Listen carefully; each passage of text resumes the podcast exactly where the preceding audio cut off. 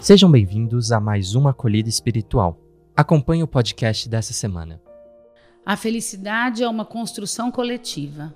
Nossa felicidade está onde se encontram os verdadeiros valores humanos e cristãos. Já as pessoas que vivem segundo os valores desse mundo colocam a sua felicidade nas coisas do mundo. Desse modo, tornam-se materialistas, marcadas pelo desejo do acúmulo dos bens materiais, do poder e também da busca desenfreada de todos os prazeres proporcionados por este mundo. Contudo, estão comumente insatisfeitas porque na verdade foram criadas à imagem e semelhança de Deus e só podem ser satisfeitas plenamente em Deus, uma vez que são abertas ao infinito.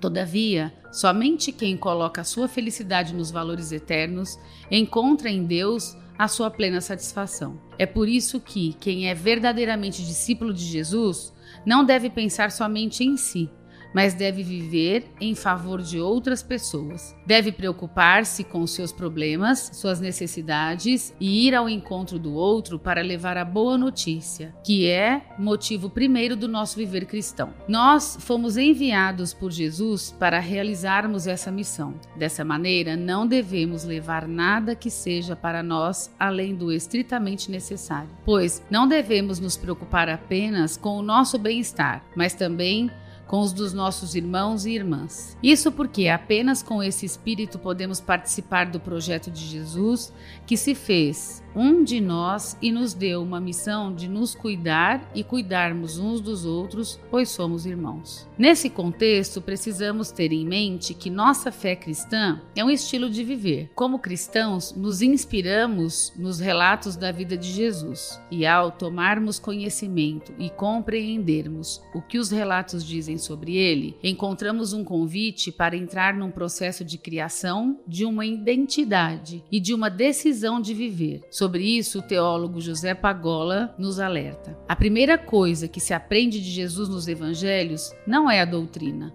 mas um estilo de vida, uma maneira de estar na vida, uma forma de habitar o mundo, de interpretá-lo e de construí-lo, uma maneira de tornar a vida mais humana. O característico desse estilo de viver é que ele se inspira em Jesus, nasce da relação com ele. Aprendemos sua maneira de pensar, sentir, amar, orar, sofrer, criar, confiar e morrer. Pouco a pouco vamos nos fazendo discípulos e discípulas de Jesus. Ademais, ao olharmos para Jesus, somos compelidos a refletir sobre o que é uma vida saudável, pois, ao fazermos isso, passamos a tratar de escolhas e de opções que devemos fazer para começar e também para concretizar nossos projetos individuais e coletivos da melhor forma possível. Afinal, uma vida saudável pede que cada um busque e se comprometa com ações que resultem na alegria profunda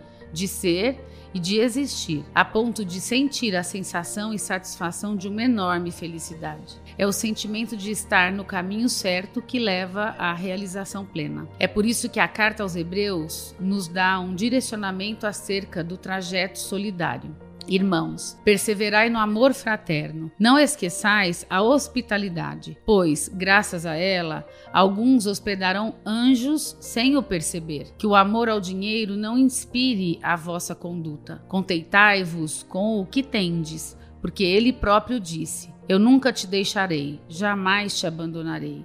De modo que podemos dizer com ousadia: O Senhor é meu auxílio jamais temerei. Que poderá fazer-me o homem? Lembrai-vos de vossos dirigentes que vos pregaram a palavra de Deus, e considerando o fim de sua vida, imitai-lhes a fé. Jesus Cristo é o mesmo ontem, e hoje e por toda a eternidade. Para uma vida saudável, é portanto necessário que cada um se programe para viver cada ação, buscando o equilíbrio entre o bem-estar físico, mental, relacional e espiritual. Entretanto, exige também que cada um assuma um compromisso com uma forma de vida saudável. E isso tem realmente sentido e significado quando conseguimos promover no nosso ambiente o bom convívio e a sintonia com a humanidade e com todo o universo universo. Uma vida saudável pede, assim que, mediante as situações de cada dia, possamos ter serenidade e paz interior. Isso, pois, sabemos que a plenitude de uma vida saudável só é alcançada através das decisões, pessoais e coletivas,